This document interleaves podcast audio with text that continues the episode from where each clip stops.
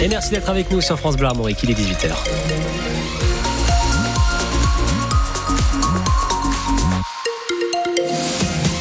Les infos, Éric Bouvet, d'abord la disparition de Robert Badinter. Avocat ministre de la Justice, il est décédé la nuit dernière à l'âge de 95 ans. C'est lui qui est à l'origine de l'abolition de la peine de mort en France en 1981, dans un pays alors majoritairement pour la peine capitale. C'est lui aussi qui en 1982 fait voter la dépénalisation de l'homosexualité. Loïc Gallec a rencontré ce matin au marché de Bru près de Rennes des personnes très touchées par cette disparition. Oui, on cette fin de matinée, la nouvelle commence à se répandre sur le marché. Laurent l'appréciait beaucoup. C'était une personne véritablement remarquable. Euh, c'est vraiment une tristesse d'avoir euh, le décès de cette personne. Il a marqué euh, sa génération. En fait, il a été vraiment au service de, de la France, de la justice en particulier. Paul, un retraité, met en avant la stature de Robert Badinter. Un homme humain au-dessus du lot de un peu de ce qui se présente actuellement. Un homme de référence et puis un grand humaniste, je crois. Marie est en train de ranger son porte porte-monnaie dans son chariot de course, puis elle tient à réagir. C'est quelqu'un qui a fait des, choses bien, surtout sur la loi sur le, la, la, peine de mort, c'est ça hein? Oui, oui, oui, ça a été une bonne chose que ce soit supprimé, cette loi-là. Quoi. En 1981, une majorité de Français était opposée à l'abolition de la peine de mort. Pourtant, Robert Banater n'a pas renié ses convictions. C'est ce que retient Pascal. Il a fait comprendre qu'on pouvait euh, aller contre une opinion et en ayant raison. C'est un homme de conviction. Euh, à partir du moment où vous allez contre l'opinion majoritaire, pour affirmer quelque chose qui vous semble euh, important, oui, c'est un homme de conviction. Et pour Marianne, pas de doute C'était un grand homme, je pense.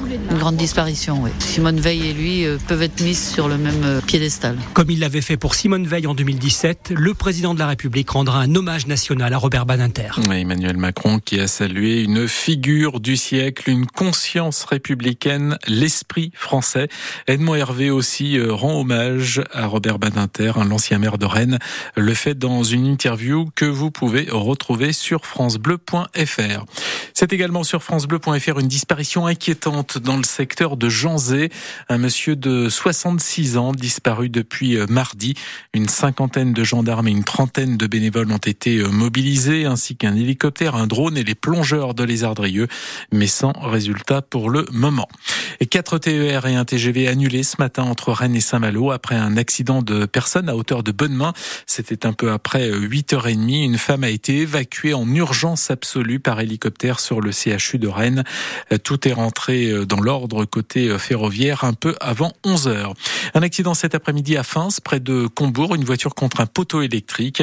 Il était 14h40. Euh, le conducteur et le passager, âgés de 39 et 34 ans, ont dû être désincarcérés et hospitalisés en urgence absolue sur l'hôpital de Saint-Malo. Et puis notez dans le Morbihan que sept maisons ont été en partie inondées ce matin à l'arrêt à côté de Questembert, où la digue d'un étang a cédé. Il y a eu jusqu'à 50 cm d'eau dans certaines habitations. Parlons maintenant de cette annonce surprenante à Rennes, où Keolis, le gestionnaire des transports en commun, pourrait mettre du personnel au chômage partiel. Et c'est évidemment en lien avec la panne de la ligne B du métro. 130 personnes sont concernées par cette mesure de chômage partiel annoncée ce matin lors d'un CSE extraordinaire.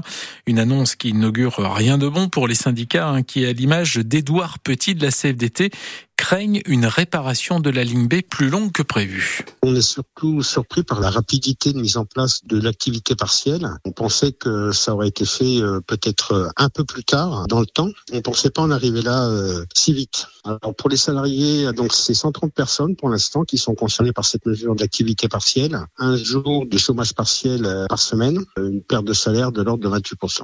L'explication qu'on en fait, ce n'est pas une traduction positive. La panne de la ligne B pour durer euh, dans le temps du fait. Voilà, Édouard Petit, délégué CFDT chez Keolis à Rennes, joint par Céline Guettaz et donc 130 agents sur les 1160 salariés de Keolis euh, seraient placés en chômage partiel une journée par semaine à partir de lundi et jusqu'au 31 mars, la mesure étant reconductible jusqu'en septembre. Là aussi, vous retrouvez toutes ces infos sur francebleu.fr et sur votre appli ici. 150 sympathisants de la Confédération paysanne ont manifesté euh, ce matin à Bru site, au sud de Rennes, devant le site du géant de l'agroalimentaire Avril. Il voulait dénoncer le libre-échange et la position du président de la FNSEA, qui est aussi justement le président du conseil d'administration d'Avril.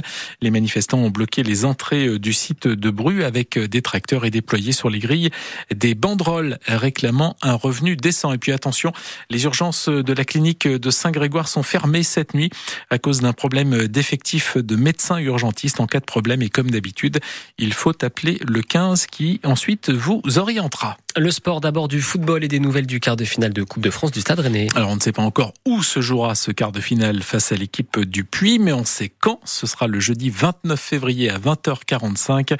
Un match que vous suivrez évidemment en direct sur France Bleu Armorique. La Coupe de France à peine terminée. La Ligue 1 reprend euh, dès ce soir avec Marseille-Metz. Le leader, le PSG, accueille Lille demain soir au Parc des Princes. Quant au club breton, il joue tous les trois dimanche. Rennes au Havre, Brest à Clermont.